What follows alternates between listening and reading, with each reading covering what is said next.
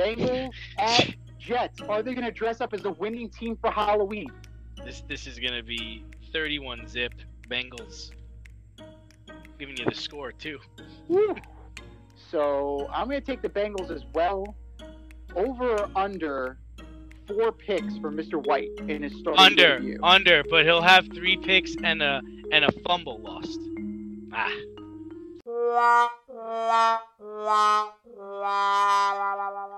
Well, it's a big show. Welcome to the Fade Route It's a big bad show tonight. with DNZ. Yeah, it's a big show. Here are your hosts, Cracking up, telling them. DNZ.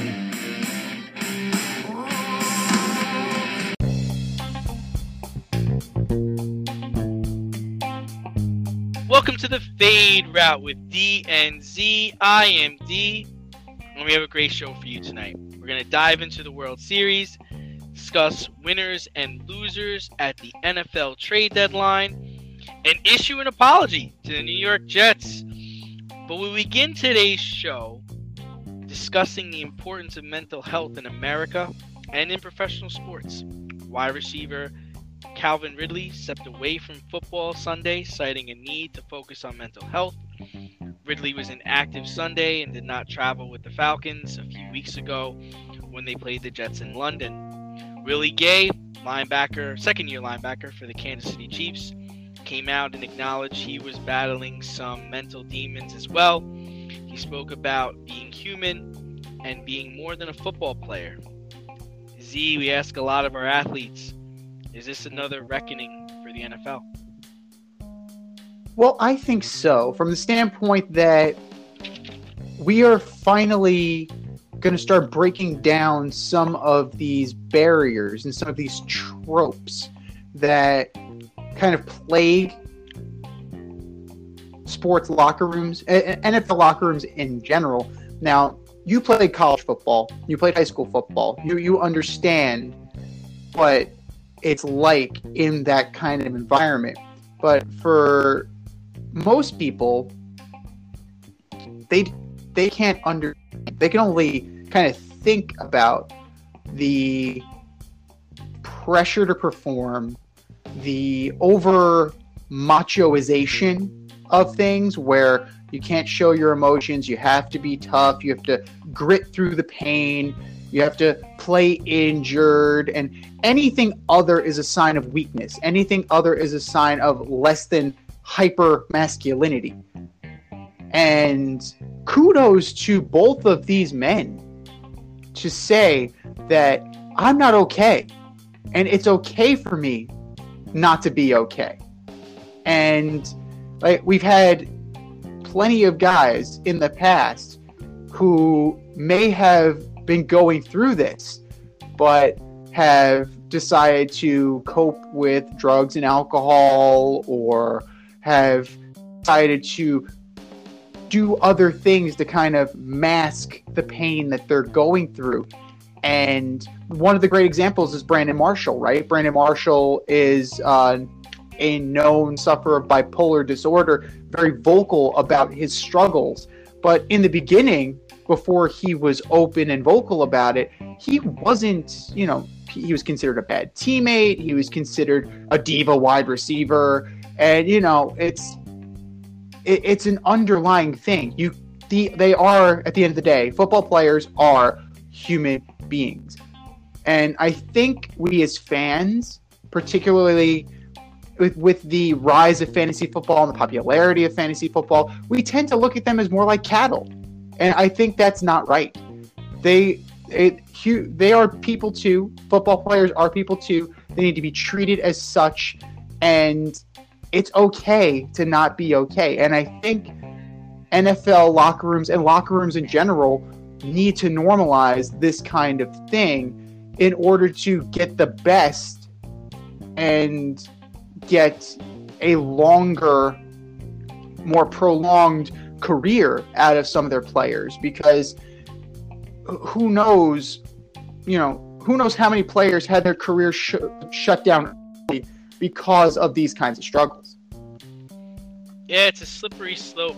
Um, you know, I, I expect a lot more of this moving forward. Simone Biles and Naomi Osaka really opened the door for athletes to come out and, and speak how they're feeling and open up letting people know that they're not okay. Um, I like how Willie Gay did it.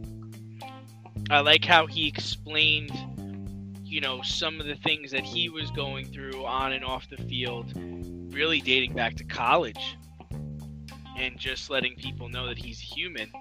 And just because he makes 10 tackles in a game doesn't mean that he had a great game or he's having a great day.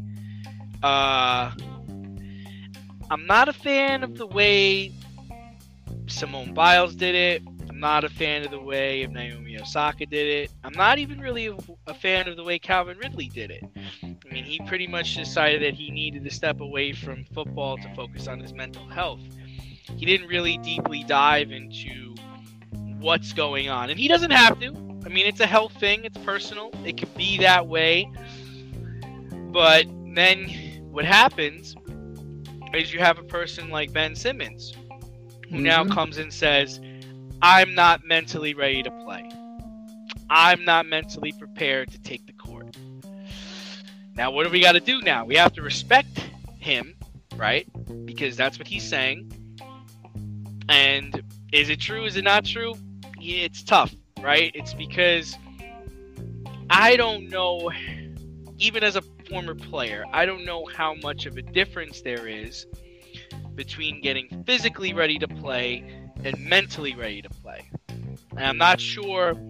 I would I would think that getting physically ready to play is easier than getting mentally ready to play. But again, what I go back to is, you know, that's the difference between you being a professional athlete and an amateur athlete.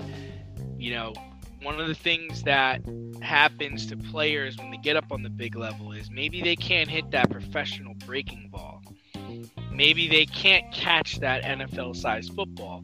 And it's not always because they're not ath- athletically able to do it, right? It's because of all the surrounding pressure. The fans in the stands. The, oh, I had a fight with my wife before I left the house. Oh, I really haven't gotten to see my kid or play with my kid in a long time, right? It's like everybody's going through these different things in their life and they all handle them differently. And I'm not saying, and what's going to happen, what's going to happen, in my opinion, is analysts are not going to be allowed to say, oh, he's mentally tough. Oh, you need to be mentally tough to play this game. This requires a certain uh, intellectual ability. you I'm telling you, they're going to take those things away. You're not going to be able to say those things for much, lo- much longer because you're talking about a person's mental well being. True. And a lot of those things, like soft or uh, Right? Soft, or yeah. weak or Yep. things, you know, a lot of those are dog whistles. So I, I can see where not not to bring in the realm of politics, but those are definitely dog whistle words, and you definitely conjure up a certain connotation of people.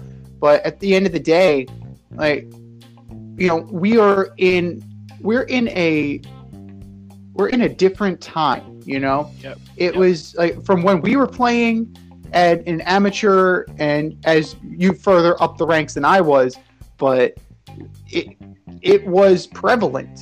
And now, I mean, as somebody who struggles with self-image issues and mental health issues, like I totally can empathize with them, and I can understand where they're coming from. Um, the Ben the Ben Simmons situation is definitely loaded because of all the mitigating circumstances around him.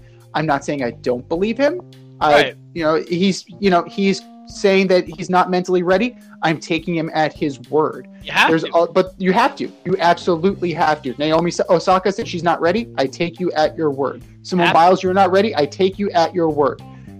It's, but moving forward, it definitely there's a there's definitely lines being drawn as far as what is fair criticism and what is unfair criticism and I think if you can if you can criticize the performance on the field without attacking the person, I, I think that is going to be the sign of a great journalist moving forward.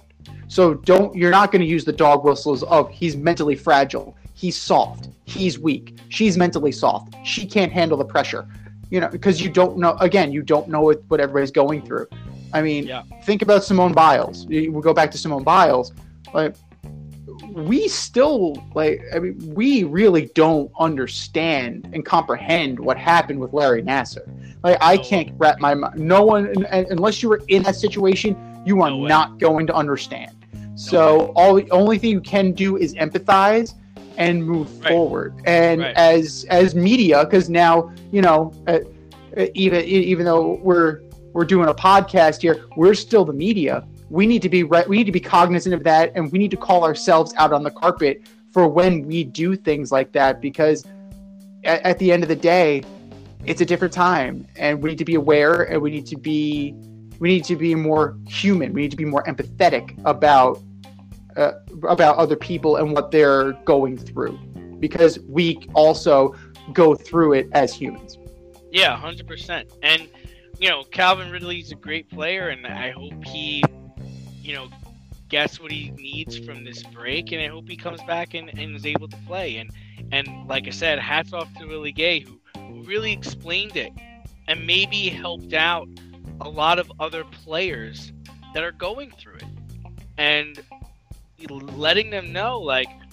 I think one of the best things about that article was he was saying you don't you don't know how much it means for someone just to be like, "Hey, are you good?" Like someone he said someone just asking him that made him feel like cared about. It made him feel appreciated, and it went such a long way.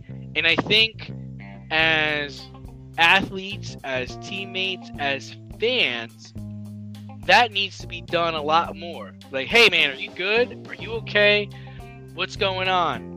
and not so much so derogatory and just attacking people just because they can't make a tackle or Mhm. just because they can't get up on a balance beam or just because they don't want to talk to the media like like you said we live in a different time we have to be more understanding of people's feelings and I, I feel if I could just interject really quick that social media definitely has an interaction. You know, it, it- they definitely have uh, their role in this because you have more direct contact as a fan than ever before. You Yeah. can sli- you can slide in Simone Biles' DMs and talk all the shit in the world. You can comment on one of Willie Gay's pics on Instagram and talk all the shit in the world and hide behind your keyboard and you never have to deal with them man to man. And uh, that's not right. That's just, you know, it's uh, it goes back to being empathetic and all this does, all social media does is embolden cowards. Yes, right. And uh, you know, speaking of that, we were really attacked on social media and through our emails because we really threw the Jets under the bus last week. And then they came out and they beat the Bengals. Mike White proved us wrong, threw for 400 yards, scored a touchdown and a two-point conversion to get the W for the J E T S Jets Jets Jets. Do we owe the Jet fans an apology? And is there a controversy in the swamps of Jersey? How to jab that in there? First and foremost, on that two point conversion play, they ran the Philly special. So we're going to call that what the South Jersey special? We're going to call that what the, the Camden special? The Short Hill special? I like that. The Short Hill special. Um, do we owe Jet fans an apology? Hell no, because you didn't expect it either. Let's be real here. I apologize to absolutely no one, as the notorious Conor McGregor once said. You guys, as Jet fans, did you really expect Mike White to go off like he did? I if you told me that, I wouldn't believe you. I'm sorry. We're critical of New York teams. We watch them, we see them, we we interact with them on a basis. So, you know, we got one wrong. We got one wrong. It happens. we get we get games wrong all the time. Mike White had a fantastic game. So, Mike, if you're listening, 37 to 45, 405, three touchdowns, two picks, two picks, not great. That Southfield special, that um, that uh, Short Hill special play, nice job. You have command of the offense. You have poise in the pocket. Excellent job. Michael Carter, 15 carries for 77 and a touchdown. Nice. Good job. Solid, solid. I refuse to get carried one win. It's a short week. Do it again against Carson Wentz and the Colts, and then will I even consider apologizing to Jet fans? As far as whether or not there's a quarterback, one guy's doing jack, had one good game. Slow your roll. Slow your roll. Yeah, I mean, let's be clear. I mean, if Zach Wilson played in this game, the Jets probably would have lost. Uh, the, the the Bengals the Bengals should the Bengals should have won the game, but you know they were coming off of a division game in Baltimore, where you know they beat a division opponent handedly, and it took everything and all of them to do that. Um, it took the Jets all four quarters to get this victory. Having said all that, just like you said, Mike White looked in complete control of the offense against a Bengals defense that really held Baltimore in check the week. The good news is, is that this should bring out the best in Zach Wilson. Uh, but I don't think the best of Zach Wilson is better than the best of Mike White, at least this year. Um, I believe Mike, Well, Mike White- dra- Experience Yeah, on the- NFL practice squads. that's that's what I was just about to say. I believe he's got Yeah. you know, he, he was drafted two or three years ago by Dallas.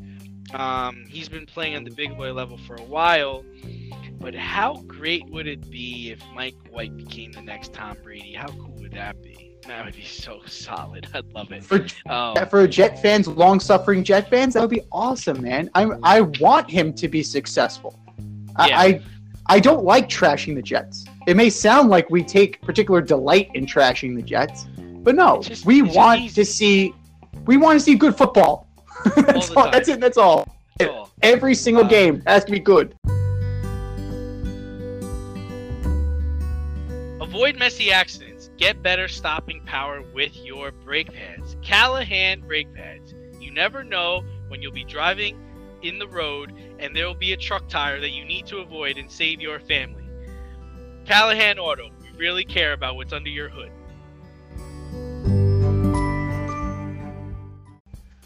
Right. And uh, we were looking for some really good football this weekend when the Bucks took on the Saints, and we actually had a really good game. But uh, Jameis Winston goes down. Uh, there's a terrible play. Uh, Dave, uh, Monte David, linebacker of the Bucks, grabbed him by horse collar, tore his ACL, done for the year. Having said all that, who should the Saints get on the phone and call because they have a chance to be a Super Bowl contender this year?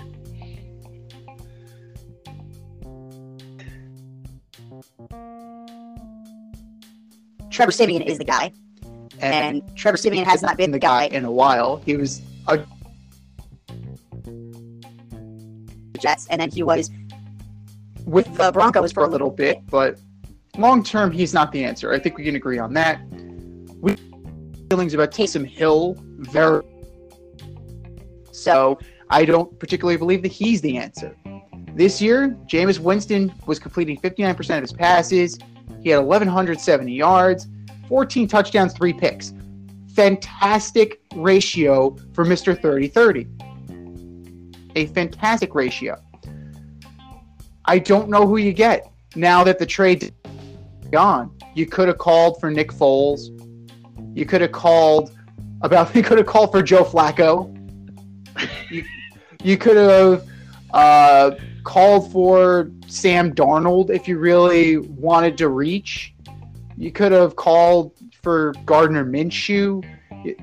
Now, I mean, you could have even called for Case Keenum because Baker Mayfield was back in the lineup on Sunday. I don't know how wise that was, but he was there. Um, but now that you're looking at scrap heap quarterbacks and practice squad pickups, you're looking at guys like Nathan Peterman, the Peterman. I, I don't think you want the Peterman on your team, or Cam Newton. Like Cam Newton at this point has now been removed almost nine weeks from training camp. But he's probably the most ready of anybody. But honestly, at this point, the guys you're getting aren't going to be as good as the guys you already have who are running your system. Cam would be an upgrade, but right now, I think you got to dance with who you got. Dance with who you got. Yeah, I mean, we talked about this in a production meeting. I wrote down a few names right away. I mean, I thought about Philip Rivers, and I thought about Cam Newton. And then I was like, eh, but who could they trade for? Because the trade deadline hadn't passed yet. I was like, all right, well, they could trade for Deshaun Watson. They could trade for Nick Foles. What about Jimmy G? Or Mhm. you know Teddy Bridgewater played for played in this system, and Drew, why not Drew Lock? I mean, he's not getting any burn. And then I realized that they have not been playing with a true starting quarterback for like the last three years. They have an excellent defense. They have a great running back, and Mike Thomas is coming back. I think either this week or next week. They beat the defending champions with Trevor Siemian on Sunday. Got to ride with him the rest of the season. I'm with you on this. I like how Drew Brees told reporters that he would not be interested in returning. It's like, okay, Drew, don't worry. They're not interested in you coming back anyway. I think they'd rather eat dog shit than have you come play for them again. At this don't point, Drew, Drew, at this point, Drew's arm is comparable to Chad Pennington's. Jeez, just like relax, Drew Brees. They, they're not interested. Don't worry about it, man. uh, so yeah, I mean that's that's where I'm leaning. I I think you just gotta strap it up with what you got, get creative, and uh, hope for the best. He, you know, you mentioned Flacco. Flacco got a big arm, and he would do well. But it looks like it looks like Joe's just trying to c- collect a paycheck at this point. It kind of reminds me of like when Michael Vick was in New for playing for the Jets. Like he, he wasn't he didn't care about the playbook. He's like, guys, I just got out of prison. I need to just collect. Pay. I just need the money. I just need money. Like, you want me to play? Sure, but I'm, I'm just I just need money right now. No, totally. And you can't you can't do much worse on average than what they've been producing. They're 31st in the league in passing yards average. You're looking at 180.9. So, you know, Jameis Winston has a big arm. Joe Flacco would be a good a big improvement. They could have gotten they could have picked anybody off of the Pittsburgh, you know, anybody off the Steelers if they wanted to. They could have picked off anybody. But at this point, this is week nine. We're halfway through the season. yeah. You can't afford like Philip Rivers. Like he said, he wouldn't say no. The problem is this: you now have to shake off not preparing all off season, not preparing all training camp, and then nine weeks. That's like severe injury time off. And yeah. is Philip Rivers at his age and at this stage in the season going to be better than the guys that you currently have? And the answer is overwhelmingly no. Uh, it- it's the one good thing I like. The Saints brought back Mark Ingram. It, the load is not all on Alvin Kamara right now. And if Michael Thomas can find the fucking end zone, like that would be even better for them. But I say ride with Trevor Siemian, have Taysom Hill be the trick quarterback, have Yeah. him be the, the gadget guy, Gotta bring him back to doing the gadget stuff, 100%. and then just roll with it. Because you're five and two. You're five and two. You're in the playoffs right now. Like you're in the hunt.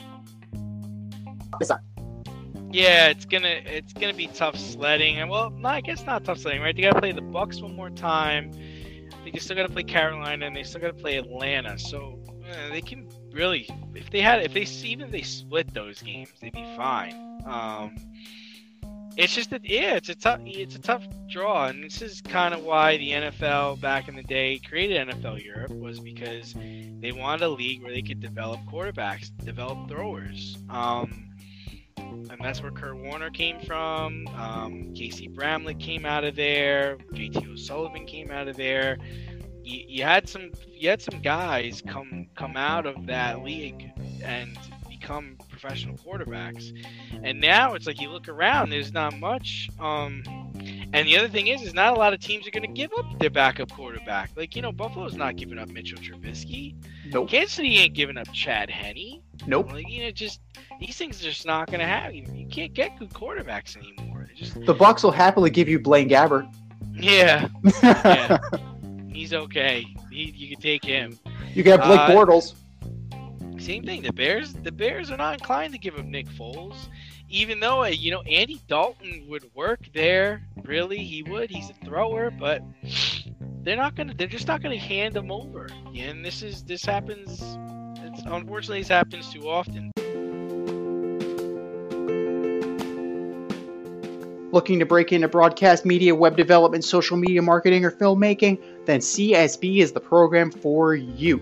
From day one, you'll be trained hands on by industry pros like friend of the show Rob Adams, whose goal is to get you trained and get you working in months, not years. CSB offers 8 and 16 week programs in small class sizes designed to give you the personalized attention you need. If you can make it in person, there are five East Coast locations. If you can't, they offer virtual classes too. How great is that? And once you graduate, you become part of the alumni network that gets you to the front of the line. Trust me, I'm an alum myself. Go to gocsb.com today, request more info, set up a studio tour, and who knows, you may very well be on your way to a career in broadcast media. That's gocsb.com and tell them Z sent you. gocsb.com.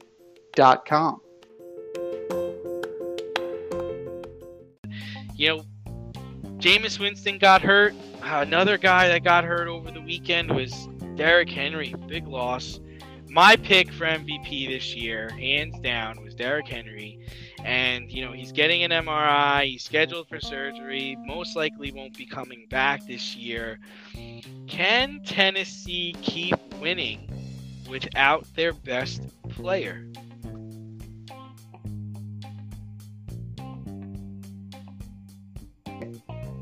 It's good. It Definitely is because you're looking at 937 yards, touchdowns. 10 touchdowns. He's had more yards than some teams have had yards. So he's out rushing teams. That's crazy talk. As Far as can it's possible you ab- Houston. The Patriots aren't great. you have the Jaguars, you have the Niners, you have the Dolphins. You have winnable games here. Absolutely. This is why you brought in Julio Jones. This is why you have AJ Brown. They just brought back Adrian Peterson off the scrap heap. Finally, uh, one of these big name running backs gets brought in. I don't know if he'll be up to speed right away and I don't think it's fair for him to have to be up to speed right away. But this is why you made the deal, and it's time for Julio Jones to step up and be the guy that they traded for. They can absolutely make hay in this division. They absolutely can continue to win. They just have to. They they need to.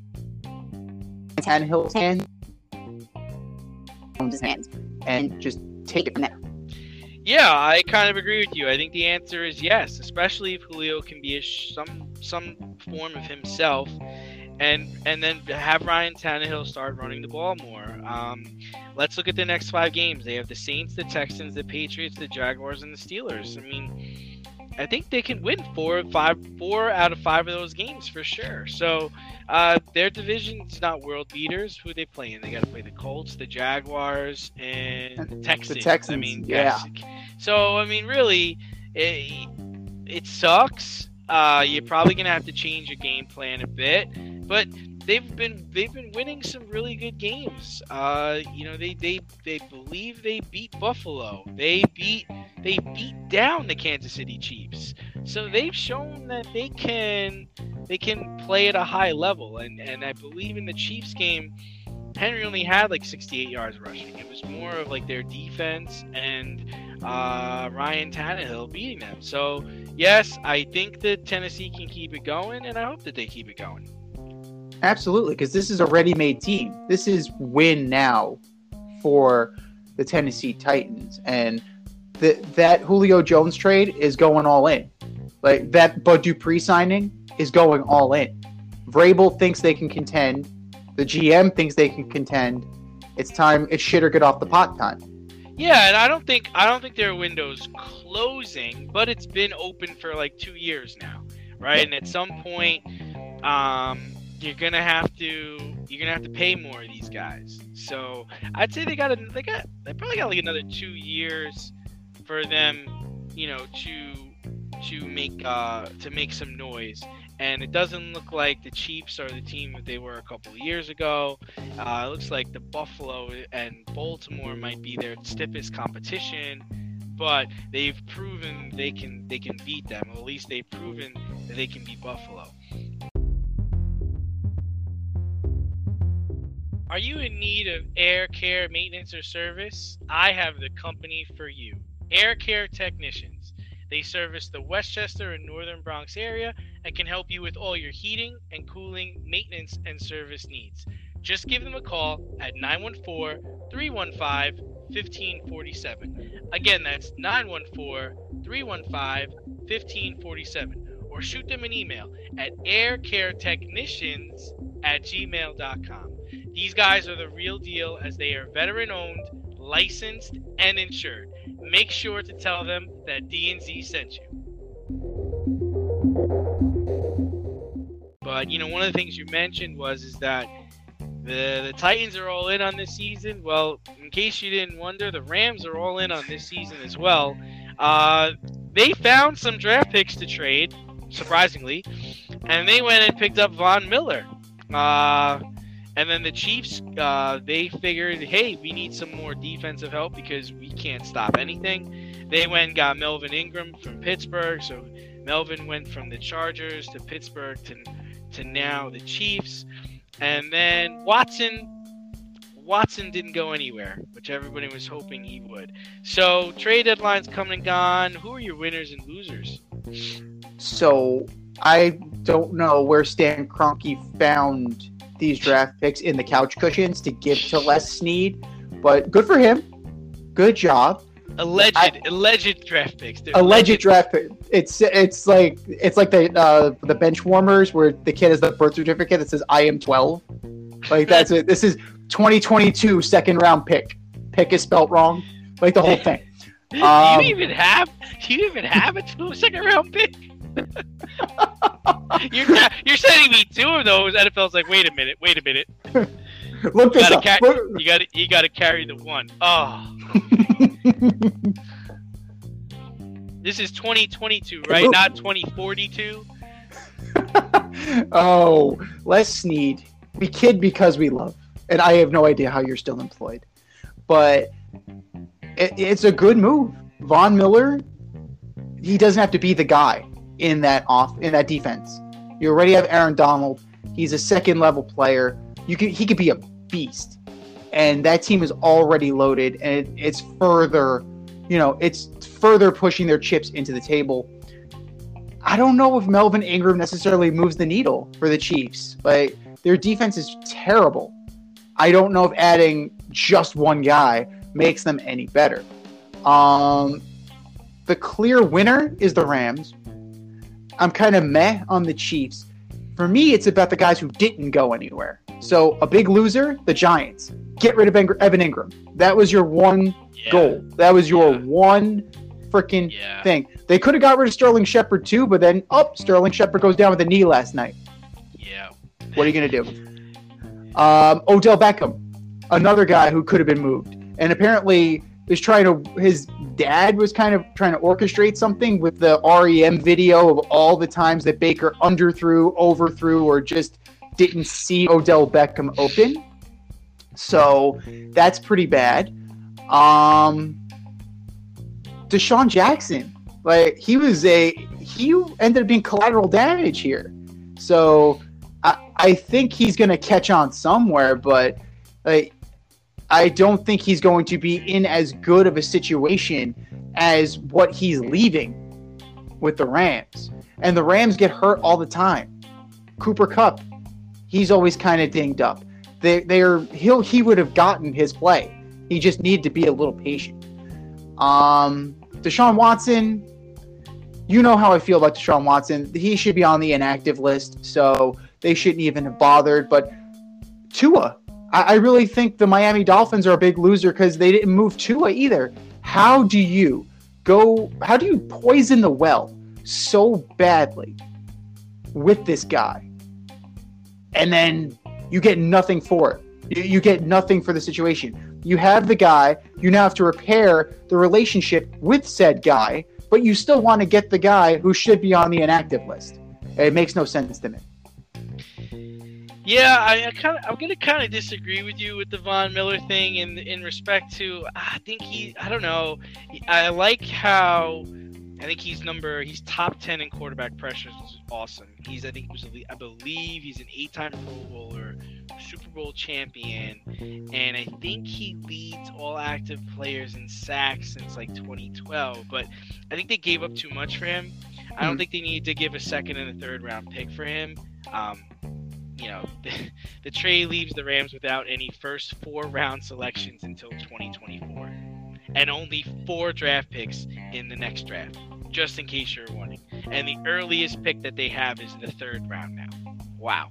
Uh, So who's coming So- up? Uh, I mean, who's coming up on contract for them that they can possibly trade? You, you probably think Ramsey, or I would say like who's going to get them any value if they uh, have to start tearing this down?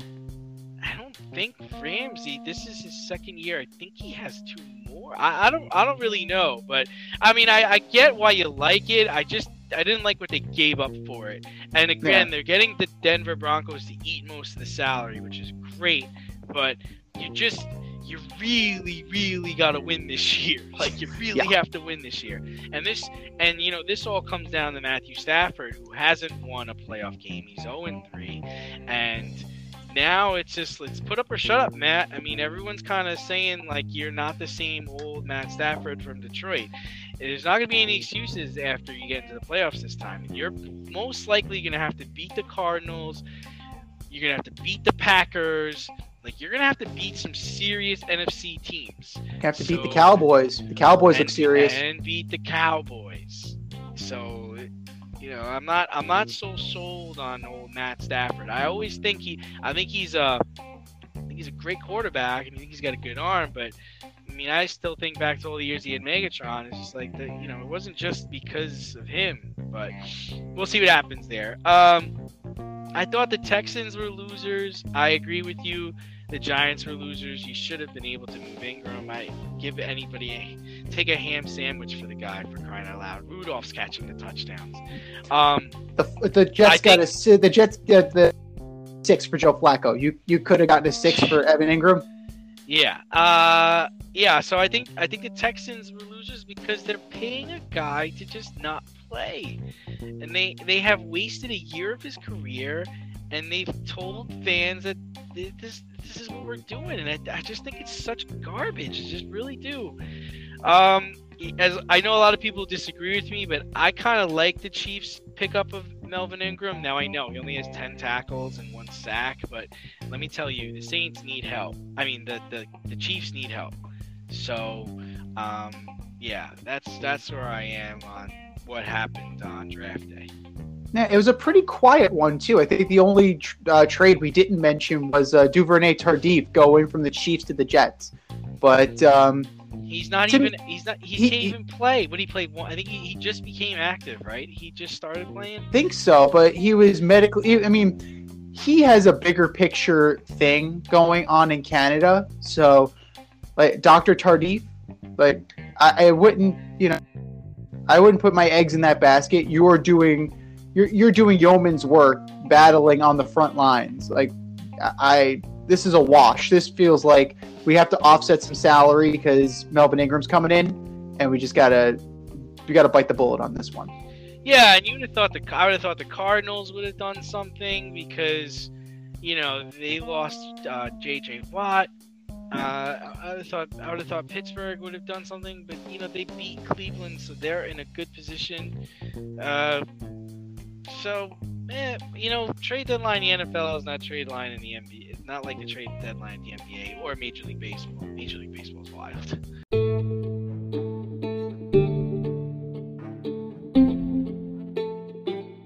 You can find the Fade Route on Facebook now. Check out our Facebook page, The Fade Route with DNZ. It's a one stop shop for everything we do content, link to the Fade store, all of our episodes, you name it, it is there.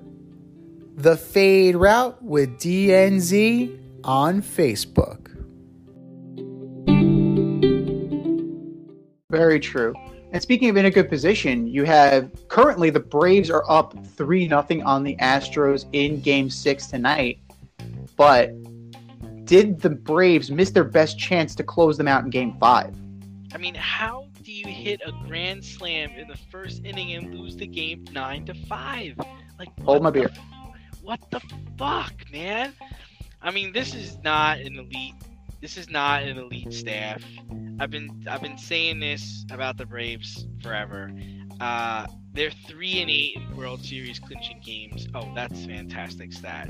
Uh, it's just awful. They look the last game they looked like the Braves in the first part of the season. Uh, I would not say I would not say it was their best chance though. I'll give them a little credit. They really set up their pitching for game six and game seven. They have Fried pitching tonight, and despite the craziness that happened in the first inning, he seems to be settled in now. Um, and then it's Ian Anderson in Game Seven. Like, i you know, if they're gonna beat us, they're if they're gonna beat the Bra- if the Astros are gonna beat the Braves, they're gonna have to go. They're gonna have to beat their best. So, um, but Astros lost both games at home to the Nationals last time they played in the World Series. So I think the best chance to win is tomorrow night when Ian Anderson pitches. Although I do love how we're up three nothing right now. Definitely, but you miss Charlie Morton. Like you Yeah. just miss you miss him. But I mean, it's it was a fluke injury that could have happened to anybody. But his arm and his ability to command and go deep into games is something that is sorely missed. How many bullpen games can you withstand? You had to start Dylan Lee, who didn't make out of the first inning. Kyle Wright pitched great, but then now Kyle Wright for the series. So, bully for you. Last night, you had Tucker Davidson. Tucker Davidson started. Drew Smyly cleaned up with three solid two runs, five hits for a guy that hasn't been pitching. For the, they Jeff Weavered him. They just Yeah. carried him on the roster. Pretty So- much. You know, you have some guys. Just use some of the use the the guys that brought you here. And Huascar Ynoa, another guy that you're seriously missing right now, because he would have given you another arm out of I that. like that ro- guy. and he's pretty good when he's not punching walls. But Chavez is beaten down, even though he's pitching. I mean, zero ERA, but you can't use him all the time. He's, I think he's our age, so you know, eventually he's going to break down. Minter, uh, Minter hasn't been great. Minter Martin's should have been- just started the game. He just should have started the game. Yeah, Just some of start the game with Minter, man. Start the game with him. Is it as weird as when Craig Counsell started the game with the lefty specialist and then took him out? Uh, no, it's That not. Yeah. Uh, you know, and who are you going against? You're going against, you know, Rock the Baby tonight, and who are they throwing in Game Seven? So, yeah, I, I, you know, this has been garbage Your, pitching. your old mother Hubbard.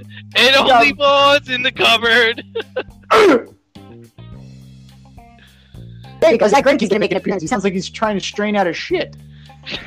like, I, I, I just to think about where the Braves were: Maddux, Glavine, Smoltz, Avery, Denny Neagle, Tim Hudson, these scrubs. Astros, Nolan Ryan, Mike Scott, Roger Clemens, Andy Pettitte. These scrubs. It is oh, it's galling to me as as somebody who's a fan of baseball and who I can I consider myself a steward of the game of baseball to see what has become of this game. It is pathetic. It is horrible and something needs to be done. Something something needs to be done cuz this is absolute trash.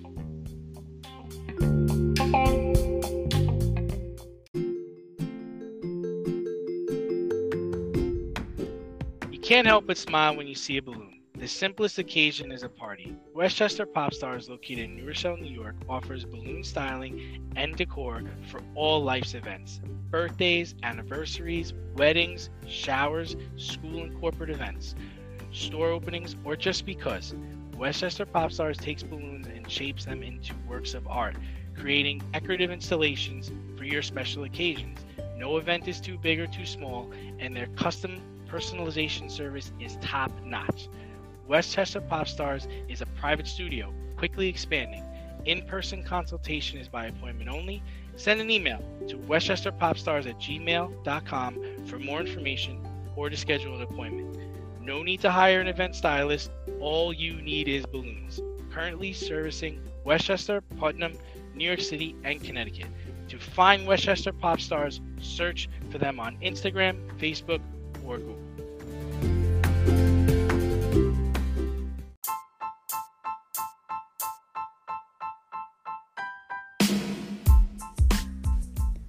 It's time for the mail route on the fade route. If you want to get featured, hit us up. Faderoutemail at gmail.com or slide in those DMs at Fade Route Podcast on IG or drop us a line on our Twitter page at Fade Route DNZ.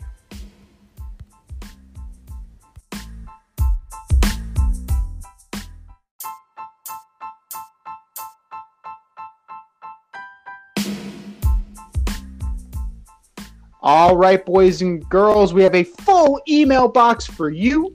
And if you want your email read, hit us up at faderoutemail at gmail.com or slide in our DMs at Fade Route Podcast on IG. You can message us on Facebook as well. You can even drop us a line on Twitter at Fade Route DNZ. First question comes from John in Gainesville, Florida. New to the show. What's going on, guys? The Bucks lost on Sunday because of Tom Brady. How many more losses will the Bucks suffer this year? Uh, well, you know, this all comes because of that pick six he threw, and he just he wasn't really sharp in the second half. They have to play the Bills and the Saints. These are the only teams left on their schedule with a winning record. So let's say they lose both of those games, and then they have a slip up against one of the bad teams like Carolina or Atlanta or something. They're still going to finish the season six and three, leaving them with a 12 and five record and probably one of the top seeds in the NFC. So I'd say at most three, probably just one. I'd say that's a pretty safe bet because you that eventually their secondary starts to get healthy. Sh- Murphy Well, Bunting and the, comes the other back. thing, the other thing is, is the the two games that they have against the winning teams, they're home games. They're playing the Saints at home, and they're playing Buffalo at home. Uh, Yeah. back to back. And it's like you said, it's really just defense. I mean, offense. I think Antonio Brown's hurt his ankle, but he's going to come back. And they're putting up 30, 40 points a game. So you're going to have to you're to have to put up points to to beat them. It, it'd be interesting if they were to face Dallas again or if the Packers would play them. I think I like I'm talking about like in the playoffs. Mhm. I would think that Dallas would probably give them the hardest time, but you know what's what'll happen is the Bucks will shut down the run. You're gonna force Dallas to pass, and eventually, I, I think I think Dak gives you one. Um, and as good as Dallas's defense has played, I mean, Tom's seen you once. He's gonna get to see you again. I mean, look at his record the second time he faces defenses. It's it, it- and I I love I love Aaron Rodgers this year. He's playing well. He's playing much better than I thought he was gonna play. But can can they can they go into Tampa and beat Tampa? The biggest problem Tampa may face is against the Cardinals, believe it or not, because Chandler Jones is going to get after Tom, and Kyler Murray is going to run around and create plays and get his and get Hopkins and Kirk and all his and all his and AJ Green and all those guys open. Don't be fooled. They lost to Green Bay, but uh, that might be the most formidable opponent the Bucks face leading up to the Super Bowl. Definitely. I'm definitely going to count Buffalo and New Orleans back to back. Like those are truly tough games. If they split that, they're gonna they're gonna be en route to a division title. I think. Because Oh, then you yeah, go for sure. because then you go Carolina Jets Carolina. That should be an easy three and oh. zero. I mean, the Carolina. Panthers have fallen apart, and Atlanta is trash, and the Saints just lost their their quarterback. So, how could we really factor any of them into the juggernaut that is Tampa right now? Now here's the thing: if they're gonna get picked off, they're gonna get picked off in the next four weeks. They have to buy this week, so you scratch that one off. That leaves you Washington with Terry McLaurin against their suspect secondary. And Washington the- played them tough in the playoffs last year. Did absolutely, and Taylor Heinicke is gonna play his Heine off. The Giants almost beat them last year. You have a drop. You have a drop, a key critical drop that could have been called a penalty. Right? You're talking something very different. The Giants have some level of momentum, and then the Colts. You you definitely. I mean, if Carson Wentz doesn't shit the bed, Michael Pittman's a beast. Zach Pascal can play. You have Jack Doyle, the ghost of Jack Doyle, uh, Mo Alie-Cox. You have offensive weapons that can move the ball down the field against this defense.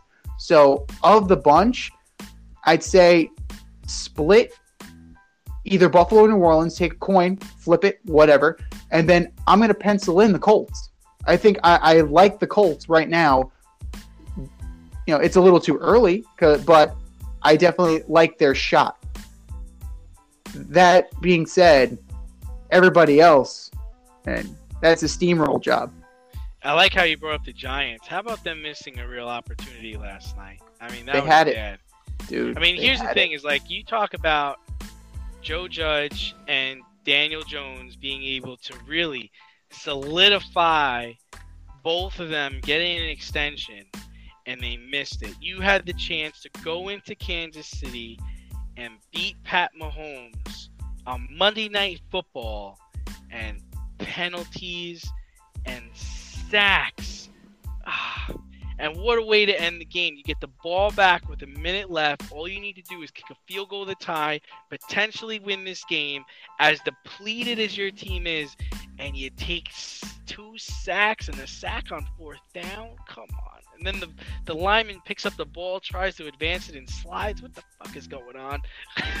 head up their ass football. Head up their ass football. Daniel Jones still needs seasoning. Jason Garrett, the play calling is too conservative. Again, Booker up the middle. Do you have any other running plays besides Booker up the middle? It's just not creative enough. Like look at It's what not. Kansas City look at what Kansas City was doing on the goal line. I know it didn't do much, but it's innovative, it's fun. Kelce takes the snap, flips it back to Mahomes. Mahomes tries to throw an out pass to Tyreek Hill. Like they got creative with it, get fun with it. It's so dreary and simple and it's you got Toney, you got Kadarius Toney, you drafted this guy. I know he got hurt in the game, but let's move him around a little bit. He's got he's got Tyreek Hill speed. I, I was watching the game with my girl last night. Shout out, happy birthday, babe! And we turned to each other and said, "Kadarius Toney is the best quarterback on this team." and you have Daniel Jones and Mike Glennon, but Kadarius Toney is the best quarterback on this team. That's all you need to know about the state of the quarterback of the Giants. The offensive line still isn't fixed. I know you said Dave Gettleman's probably safe, but yeah, no, I, I just don't see it. His hog mollies, they're not hog mollies. They're they're just crap.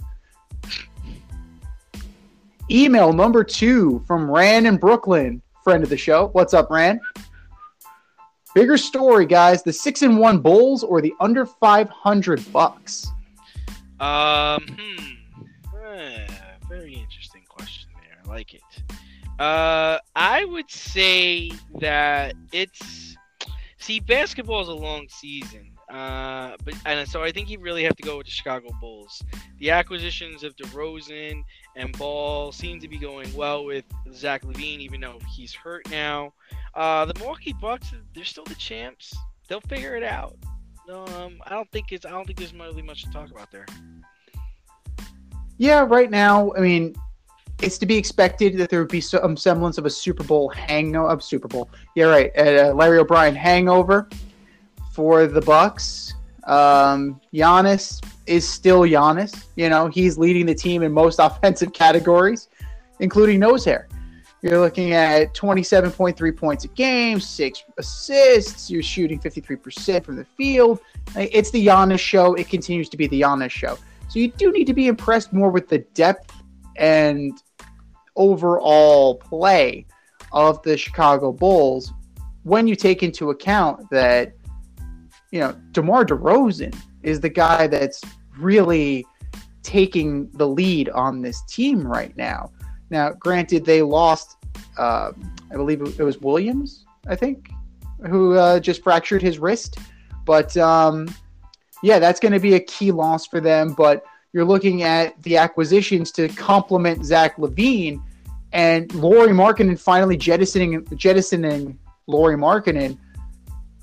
I do like their chances. It's a long season. Eventually, the cream rises to the top, and the cream is the the Bucks. The Bulls are a young team. They're a good team. They're a playoff team, but they, we saw this last year with the Knicks. Don't buy into the fool's gold. I'm more impressed with the second year than the first year, as far as the Knicks are concerned. I, I'll be more impressed with the Bulls next year because this is the the baby Bulls all over again. Email number three comes from Stu in La Jolla, another new emailer. Hey guys, the Padres hired Bob Melvin after the A's extended him. Is he the answer in San Diego?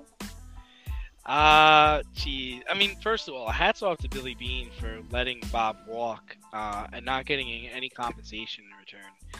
Uh, he leaves the Oakland A's as the most winning manager in Oakland A's history with 853 wins over 10 years, surpassing Tony La Russa in June.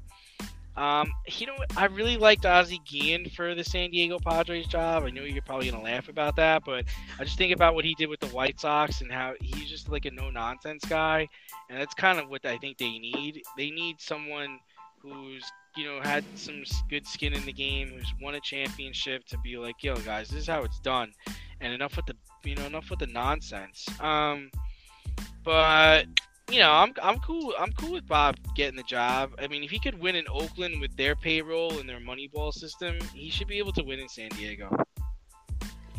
Well, the one thing that Bob Melvin certainly has is experience. I mean, he's managed consistently, with the exception of one year, a scout for the Mets. From 2003 straight through to 2021. So that's pretty, pretty, pretty good. Career 1346 and 1272 as a manager. And like you said, he's able to take chicken shit and make chicken salad. Like he's used to this. Now he's given he's given a completely ready team. And not only a completely ready team, but in theory, a stacked and loaded team because they get Mike Clevinger back next year. So you slot him in at the top, you move Snell down to number two. Now all of a sudden, Darvish is your three. That's pretty impressive. You know? That's that's right up there with the Dodgers. And you know what? They can even fuck with the Dodgers and sign Max Scherzer. Like what why not? Let's get crazy. Let's go nuts. So that has been the bugaboo Andy Green did not have enough experience in cachet. Jayce Tingler had no experience in cachet. Bob Melvin, does he have a World Series ring to his name? But he has 20 years of experience. I, I think that's something that's something to be said for that. And like Ozzie Guillen would have been interesting just be from the simple fact that he isn't a Brit. And I don't know how that would have worked with Fernando Tatis Jr. He's very in your face. Ozzie is Ozzie. Polarizing. You either love him or you hate him. I actually liked Ron Washington for that job. I, I thought he's a player's manager. He, I mean, he got a raw deal with Texas. He resigned because of the affair that came out, but he doesn't get enough credit for what he did during his time in Texas. Who else got Texas, the Texas Rangers, to back to back World Series? Oh, he's The answer is coach. nobody. The answer is nobody. He's a third base coach on the Braves right now. I mean, he's great. And exactly. he's credited with getting Cha- uh, Eric Chavez his gold gloves. I think Eric actually gave him one because he said he wouldn't have got it without Ron Washington. Wash would be a great hire anywhere. Mets, but no, you have so many issues. You Even Jared, Zack Scott got fired today. Nobody wants to, to eh, nobody wants to give you permission to interview their front office. You know, don't worry, don't worry about the manager. Like that's you know, clearly you didn't last time when you hired Carlos Beltran.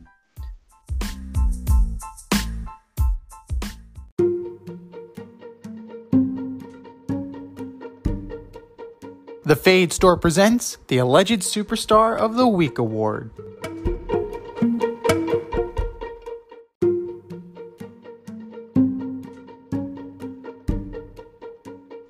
Are you ready, boys and girls? It is time for the alleged superstar of the.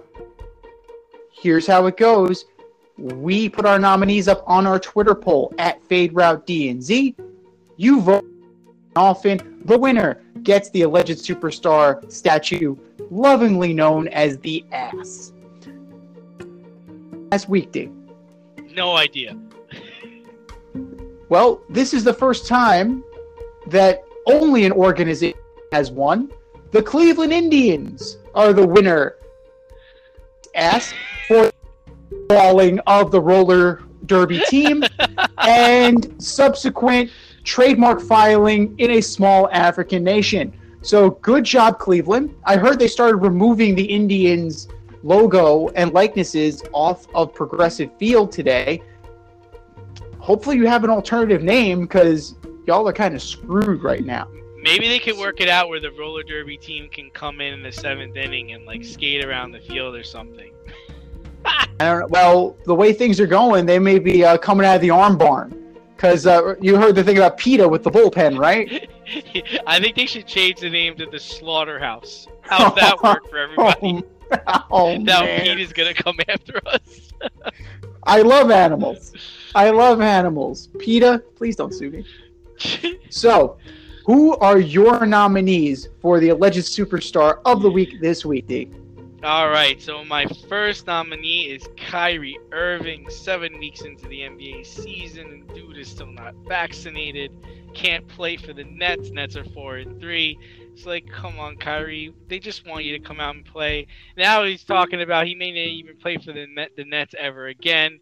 Just keeps getting uglier and uglier. Kyrie Irving, you are my alleged superstar of the week. Next up, this is a terrible story, but Henry Ruggs, 22 Hmm. years old, former number 12 pick in the M- NFL draft, was in a fatal DUI this morning uh, where a woman lost her life. It's like, man, gotta, can't be doing this stuff and getting behind the wheel. Henry Ruggs, you are one of my alleged superstars of the week. And last and least, Coach Jim Harbaugh. You're up 30 to 14. You have a lead in East Lansing, and it went up in smoke, and you've somehow found a way to lose. You're now 2 and 13 versus the top 10, and you're 3 and 9 versus OSU and MSU. You, Jim Harbaugh, or my alleged superstar of the week. What say you, Z? Those are all very good and compelling arguments. I'm going number one, Kyler Murray. Your big breakout moment Thursday night, prime time against Aaron Rodgers. 274 yards, a soul crushing interception that AJ Green didn't even know was coming. Kyler Murray, my 11th superstar of the week. Odell Beckham Jr., oh. one reception, six yards, and your dad's Stop. producing videos throwing Baker Mayfield under the bus. They, Odell Beckham Jr. Go ahead. I think he has 20 receptions of the season, or I might be wrong. It might be like 13. It's something really low. Can we officially say that both teams lost that trade? I think we can finally say that both teams lost that trade. But Odell Beckham Jr., you are my legend superstar of the week. And then last but not least, I wanted to go with Jarvis Landry. I nixed him. I wanted to go with Tom Brady. But Steve Cohen, you got all this fucking money. A president of baseball operations. Stop letting Sam Alderson run this show. Steve Cohen, you are my alleged superstar of the week.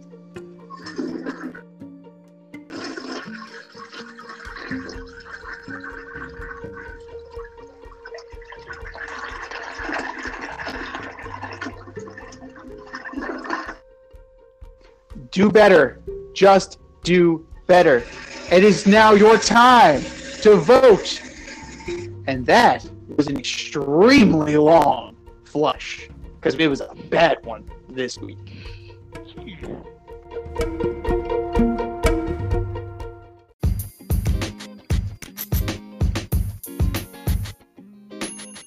Your favorite podcast has its own merch line now. Go to teespring.com, type the Fade store into the search bar, and have access to our sweatshirts, t shirts, long sleeve shirts, tank tops, and much more on the way. That's teespring.com. Type in the Fade store at the search bar and show your boys some love.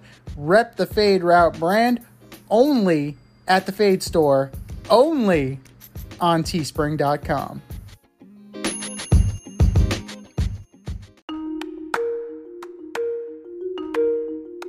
Let's run the option and give you our picks for the week.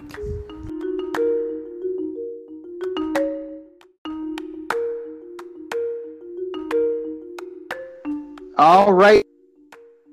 It is time for the option for week nine. How'd you do last week, brother? Awful. Awful. I only got five games last week. Awful. Absolutely awful. Dog shit. Last last week was a rough week for both of us. I went six and nine, and well, what can you say? Like a lot of upsets, right? We both had the Bengals. I know I had the the Giants over the Chiefs. Like that was kind of silly on my part, but you know what? Sometimes you need to take that leap of faith. But uh, we're jumping back at it. We're not gonna let it deter us. Teams on a bye this week. Lions. We bet the Seahawks. They'll, they'll find a way to Bucks. lose. Well, um, Russell Wilson. No more pin. Time to win. Way to steamroll over Geno. Russ. The Bucks and the Washington football team. But we begin the Thursday night game. And how appropriate. Mike White leads the New York Jets, the 2 and 5 New York Jets, into Indianapolis to take on Carson Wentz and the Colts. Who you got? Okay. Hmm. Uh, it's a tough one. I am going with the Colts. I just uh, they played they played a solid game last week, and I think they keep it going. This is a tough one. It really is. It's the two bags of shit theory. Which one stinks less? Both are pretty bad, but I do like the connection of, of Wentz to Pittman. I think there's something there. And Jonathan Taylor still exists. So I'm going to go with the Colts, but it's not going to be a route. It's definitely going to be a close game. Short week. I don't expect anything revolutionary. Sunday afternoon, 1 p.m. The 3 and 4 Falcons take on the Trevor Siemian Saints. Oh, what a great game that's going to be. Uh, I'm actually going to take the Falcons. Uh, they played the Panthers pretty tough. I think they get a win against the Saints. This is another tough one in light of the injuries and the the Ryan to Pitts is real and it's spectacular. I'm going to go with the Saints. I think Ingram and Kamara take over. Don't think the Falcons can stop them. Broncos at the six and one Cowboys. No Cooper Rush this week. Adjust accordingly. I believe Dak Prescott is going to be back under center. No Von Miller either, so I'm taking the boys. They back there. Hand Zeke and Tony Pollard. You got this one. Cowboys win, and pretty comfortably too. Battle of the 500s and a rematch of a former of a Super Bowl. Pats at Panthers. I'm going to take the Panthers. They can get the upset. Well, who's starting a quarterback? Do we know? It's, is Sam going to be in? I know he's in concussion protocol. Is it going to Oh, be him or. PJ Walker? You think? Oh, geez. I was banking on Sam playing. Um, yeah, I'm banking on Sam playing. He's really going to see ghosts if he's had it coming out of percussion protocol. Oh, jeez. Well, I'm going to take Big the win, Pats. big win, big win by the Pats last week. By the way, going It into was. San Diego and beating San Diego and Justin Herbert. Well done. Eh, man, well, that's an alleged superstar team. We could we could have put a whole team in there too. But I'm taking the Pats. I think, you know, Mac Jones is going to have a um, have a good day, and the Panthers are not trending in the right direction. The three and four Vikings at the Ravens. Uh, I'm going to take the Ravens. Bye week helps them.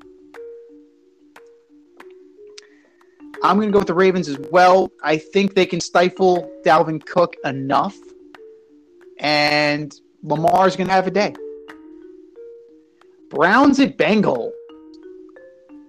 I'm gonna go with the Bengals. I was tempted to take the Browns here, but Baker's hurt. I just and I think the Bengals are gonna be upset. And this is the division game, right? They're gonna they're gonna win their division game. So I'm going with the Bengals here. the Browns are still in terms of their running game. Now you have a disgruntled Odell Beckham Jr. Is there any other kind of Odell Beckham Jr.? Bengals should take this one pretty handily. And Joe Mixon is going to be the guy that does it. Bills at Jaguars. Uh Billies. I'm taking the Bills. I got caught up in Jaguar fever last week. I will not do it again. Jacksonville is not Miami. No offense to the city of Jacksonville. Buffalo wins. The battle of the one and sevens. You have at the Dolphins. Oh, I'm gonna go with the Dolphins. I can miss this game on my schedule. Here we go. How about that one? Uh, I'm go with the Texans. Davis Mills is pretty decent. They still have all their veterans for the most part. Why not? But neither team's going anywhere, and Brian Flores is dead man walking. He's probably gonna get fired at some point. Five and two Raiders go into the Meadowlands to take on the Giants. Uh, I gotta believe that the Raiders are gonna win. Somehow, Derek Carr is putting together quite the season. I believe he leads the league in passing. Uh, I think last game he was like 30, 31 of 34, only threw three incomplete passes. That's incredible. I'm gonna go with the Raiders. Nassib and Crosby are going to live in the backfield. So it's going to be a long day for Mr. Jones. We're probably going to see Mike Glennon at some point. I'm going to go with the Raiders, even though the Giants played the Chiefs close. Two vanilla. The team is two vanilla and two undisciplined. We are into the four o'clock slate. The four and three Chargers at the Eagles. Uh, Chargers. They rebound. They got to come across country, I'm going to take the Eagles. I, I I don't want to. I would love the Chargers to be good, but they're scaring me a little bit, and I think the Eagles they, they can pack a punch. So I'm gonna go with them. What should have been a good game, but is not because the Chiefs aren't living up to their end of the bargain. Seven and one Packers go into Arrowhead against the Chiefs Packers. pretty easily. Packers are taking this one. Division battle. Seven and one Cardinals at the Niners. Cardinals. Cardinals pretty easy as well. Your Sunday night special. Titans at Rams. Uh, the Rams. Excited. Uh, they're my fantasy defense. Should be fun. This is tough. This is this is going to be a tough game. This might very well be the game of the week. If Julio Jones can play, it'll be a lot more exciting. But with a depleted running game and a depleted wide receiver core, I'm going to take the Rams.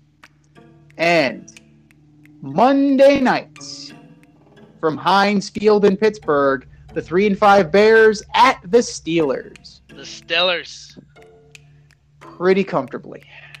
It's amazing to me that there is such a drop off between teams this year. You have clearly good, you have clearly a handful of good and a whole lot of shit. This has been the Fade Route with D and Z. You can catch our podcast on Wednesday night on the Anchor, on Spotify, wherever you listen to your podcasts. Until next time, stay faded, everyone. We'll talk to you next week.